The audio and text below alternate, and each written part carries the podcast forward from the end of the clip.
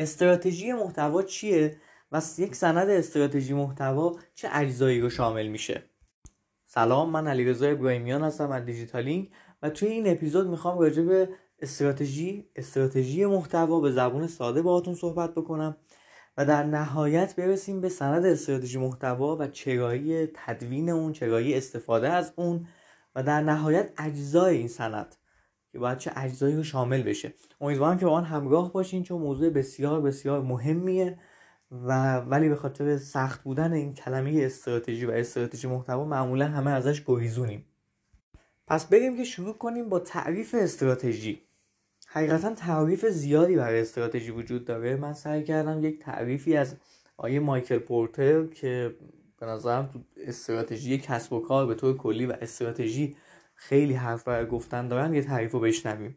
ایشون میگن که کاری که دیگران انجام میدن رو با منابع کمتر انجام بدیم و کارهایی رو انجام بدیم که هیچکس غیر از ما انجامش نمیده. به نظرم خیلی ساده داره این رو بیان می‌کنه که استراتژی دقیقا یعنی چی. من اگه بخوام این موضوع رو برای خودم یکم ساده تر بکنم و با شما هم به اشتراک بذارم میگم که ما یه سری اهداف داریم. طبیعتا باید یه سری اهداف داشته باشیم حالا برای رسیدن به این اهداف یه سری راه وجود داره. انتخاب این راه ها و چگونگی رسیدن به اون اهداف میشه استراتژی.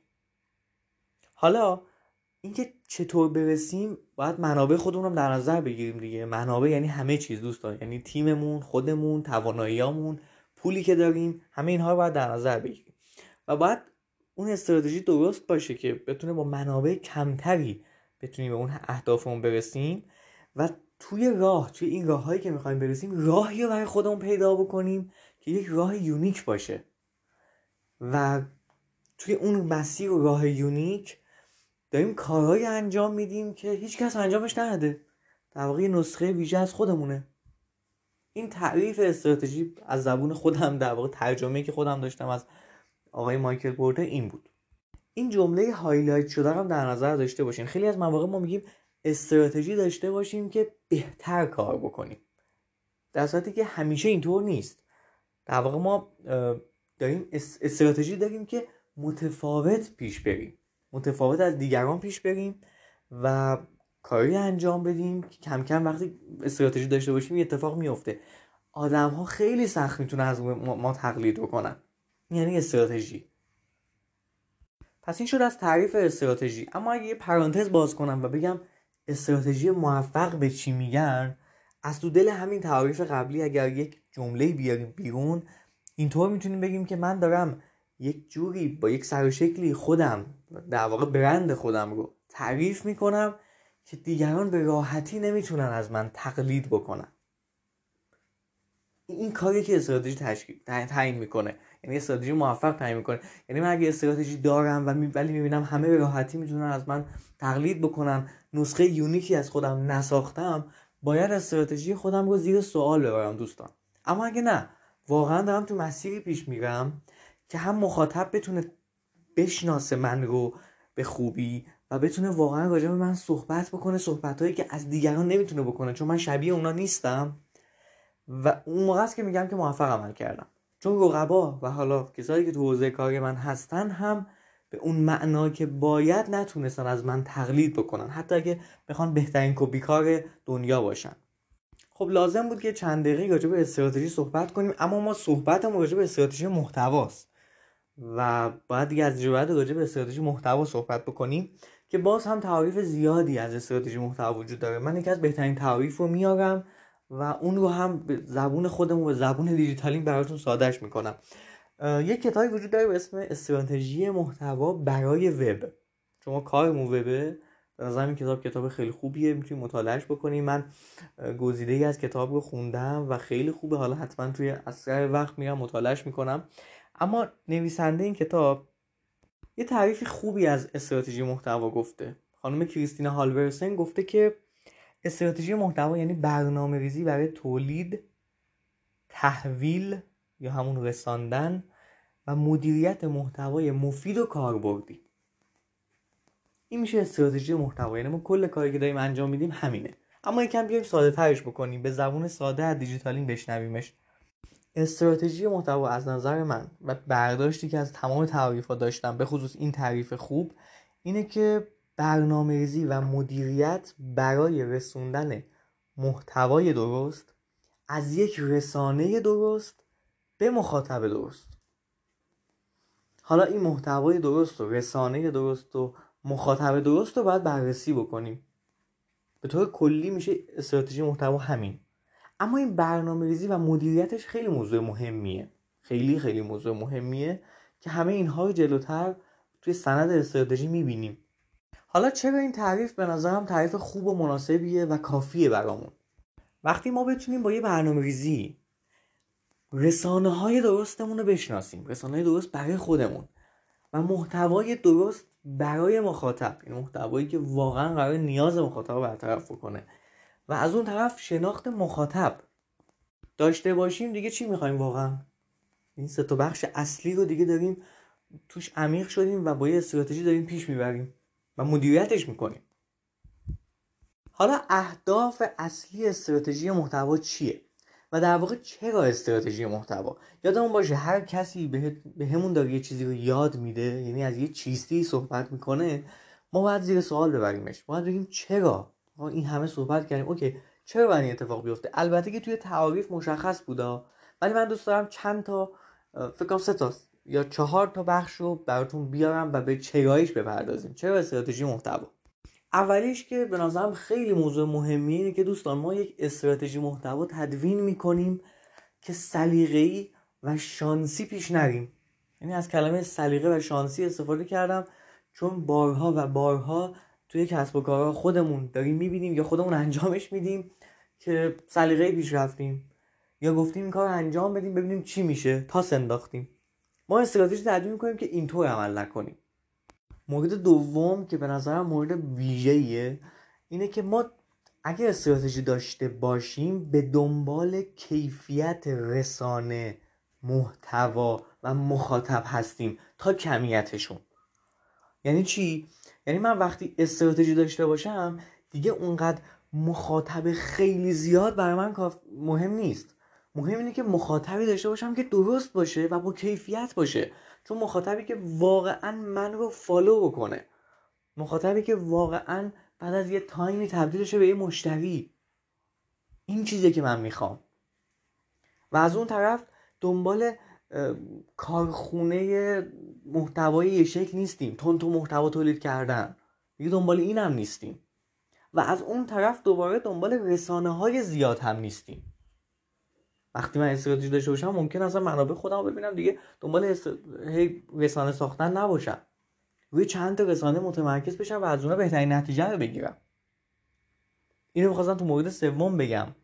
از به مورد سوم که می‌رسیم میگم ما با شناخت دقیق تر منابع خودمون دیگه داریم قدم برمیداریم.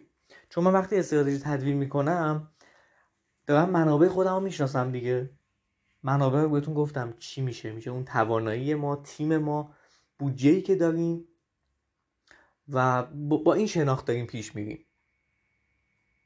و به من این استراتژی محتوا از نظر من به من این پذیرش رو میده که من متوجه بشم که به هر حال من یک محدودیت هایی دارم. خیلی فضایی دیگه فکر نمی کنم و قرار نیست همه کارها رو انجام بدم. قرار نیست همه محتواها رو تولید بکنم. و قرار نیست توی همه رسانه ها حضور فعال داشته باشم. چون دارم منابع خودم رو می‌بینم و میسنجم. یه مثال براتون بزنم این موضوع جا بیفته براتون. ما الانی که داریم با هم صحبت می‌کنیم یعنی داریم شما صحبت های منو میشنوین توی تابستون 1400 ایم و page اینستاگرام نداریم. چرا page اینستاگرام نداریم؟ با وجود اینکه این همه اینستاگرام خوبه پرقدرت داره پیش میره همه کارها خیلی مخاطب داره خیلی کار میشه انجام داد توی اینستاگرام. به خاطر اینکه منابع خودمون رو دیدیم. نخواستیم یک رسانه اونجا فقط بسازیم. ساختن رسانه که کاری نداره. محتوا تولید کردن معمولی هم خب به نظرم خیلی ساده است. یعنی حداقل برای دیجیتالینگ ساده است. ولی ما تمرکزمون رو الان گذاشتیم روی وبسایتمون. وقتی اونجا یه کمی به یک تعدادی از محتوای خوب برسیم و بتونیم منابع خودمون رو گسترش بدیم حالا میایم روی اینستاگرام تمرکز می‌کنیم. این تمرکز رو استراتژی بهمون یاد میده. و اما آخرین چرایی در واقع مورد چهارمی که بهتون گفته بودم. ما توی استراتژی خب همش حواسمون به خودمون هم نیست. قطعا داریم به رقبا هم نگاه می‌کنیم. و با نگاه عمیق به رقبا می‌تونیم کارهایی انجام بدیم که اونها انجام ندادن و گپهایی رو پیدا کنیم که اونها پیداش نکردن. و اینجاست که اون نسخه ویژه مشخص میشه. گفتیم دیگه گفتیم قراره یه کاری انجام بدیم که بقیه اصلا نتونن رو تقلید بکنن. نه اینکه تازه خودمون بریم که دیگه کپی کنیم تقلید بکنیم. الگو گرفتن حالا ایراد نداره ولی تقلید کردن و کپی کردن و اینها طبیعتا تو استراتژی نمی گنجه دیگه. پس من به دنبال اینم که نسخه ویژه دیجیتالینگ رو بسازم. مثال دارم براتون می‌زنم. و شما هم قطعا دنبال این هستین که نسخه ویژه برند شخصیتون یا برندی که توش حضور دارین یا برندی که خودتون آفریدین رو بسازین. و اما می‌رسیم به این سوال که چطور می‌تونیم یک استراتژی محتوا تدوین بکنیم و ایجاد بکنیم؟ البته که این موضوع خیلی دوستان طولانیه. خیلی طولانیه. و ما انقدر موضوع مهمیه که چند ساعت توی دوره بازاریابی محتوایی راجبش صحبت کرد و قطعا نمیشه به این اپیزود توی این اپیزود گنجوندش و اصلا قرار نیست این کار انجام بدیم. چون دوباره دنبال کیفیتیم دنبال کمیتش نیستیم که بیایم توی یک اپیزود منتشرش بکنیم. اومدیم توی دوره جدا آمادش کردیم. اما من لازم دونستم که راجب اینکه یه توضیحات کلی بدم حداقل. یه توضیحات کلی بدم. اگر خواستیم می‌تونید دوره رو تهیه بکنید دوره بازی محتوایی تهیه بکنید اگر نه به هر حال با ای بی تست و حالا ای بی تست نه آزمون خطا و موارد دیگه بتونید یک سند استراتژی محتوا برای خودتون تدوین بکنید و کارتون رو پیش ببرید خب پس ما از چیستی و چراییش گفتیم. حالا می‌خوام برسیم که چیکار بکنیم؟ چگونه اینو ایجادش بکنیم؟ در نهایت باید به این برسیم دیگه. ما اینجا نیاز به یه سند داریم دوستان. همه این صحبت که کردیم باید یه جایی بمونه. و میشه سند استراتژی محتوای ما این خبر خوش رو بهتون بدم که سند استراتژی محتوای دیجیتالینگ آماده شده.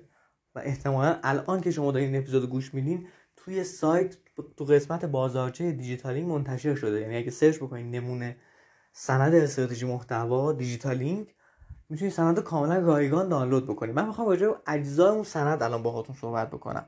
ما اسم سند استراتژی محتوای خودمون رو گذاشتیم پیمان نامه مکتوب میان ما و روش هامون چرا ما باید یه سند استراتژی داشته باشیم؟ دوباره من دارم به چرایی پاسخ میدم ها یعنی الان شما ممکنه بگین بله سند استراتژی خوبه و فلان و اینها ولی چراییش رو باید دوباره در نظر بگیرین چرا من باید زمانی بذارم یه یه سری کاغذ بنویسم کنار هم بذارم و این بشه سند استراتژی من؟ اولین دلیل این که خب استراتژی اصلا یک واژه که از جنگ اومده. و وقتی شما توی کسب و کار دارین فعالیت می‌کنین و برای دل خودتون محتوا تولید نمی‌کنین پس باید یه استراتژی داشته باشین و باید یک استراتژی برای خودتون تدوین کنین. و اون نیازمندش اینه که یه جایی مکتوب بشه دیگه. پس اون میشه سند استراتژی شما. دلیل اینکه مکتوب بشه چیه؟ برای اینکه به هر حال ما یادمون میره چه اتفاقی داره رقم می‌خوره. شیش ماه دیگه من خیلی چیزا یادم رفته. و این باعث میشه که چند تا اتفاق میفته. خیلی تیتفار بشه اشاره می‌کنم چون توی دوره بهش مفصل صحبت کردیم. یکیش این که باعث میشه من محتوام یک پارچه باشه. وقتی یک جایی یک چیز مکتوب میشه می‌دونم آقا این, کار باید انجام بدم و این یک پارچگی حفظ میشه. دو اینکه من دیگه سلیقه عمل نمی‌کنم.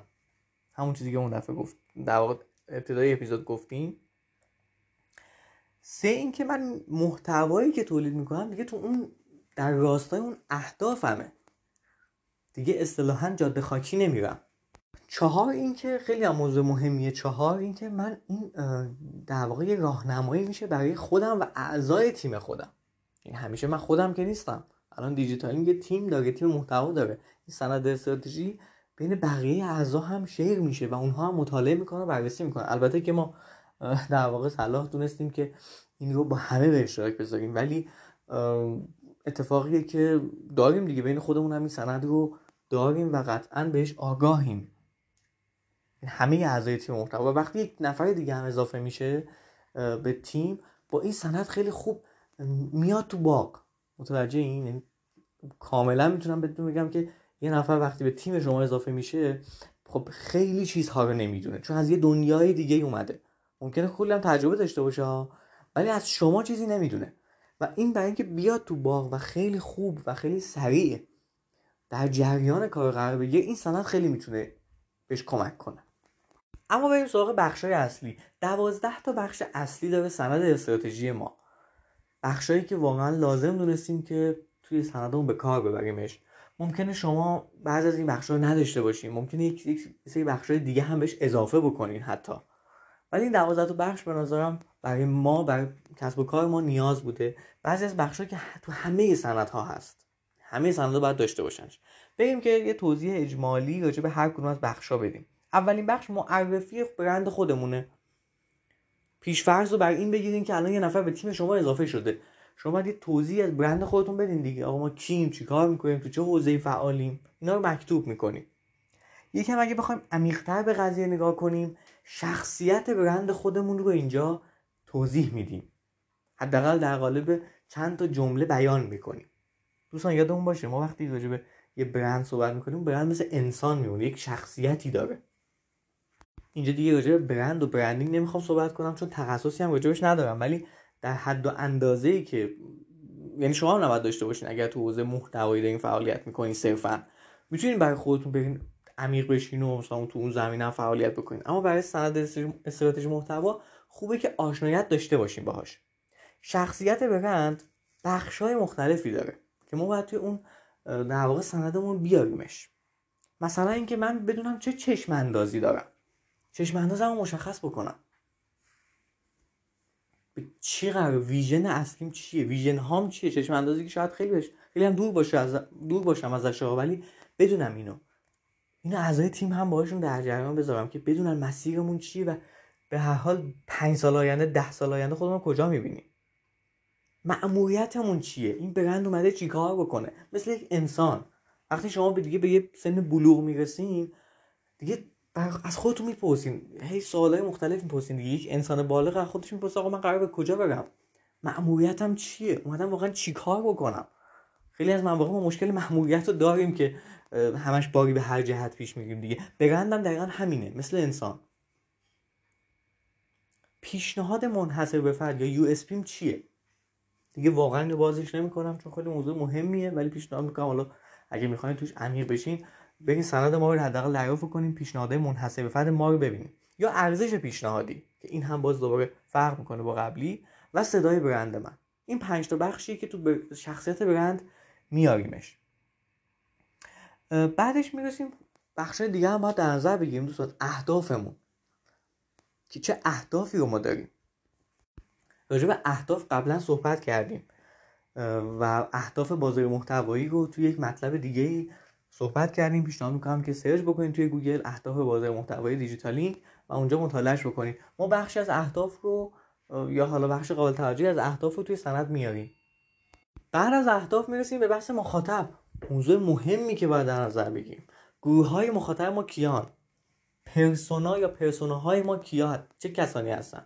چه نمایندگان فرضی داریم که این رو هم انقدر موضوعش گسترده است که توی هم, هم یه تمپلیت پرسونا داریم جدا از این که اونم باز تو بازارچه قرار گرفته و می‌تونید دانلودش بکنید هم یک مطلب داریم و اینا همش رایگانه برای شما.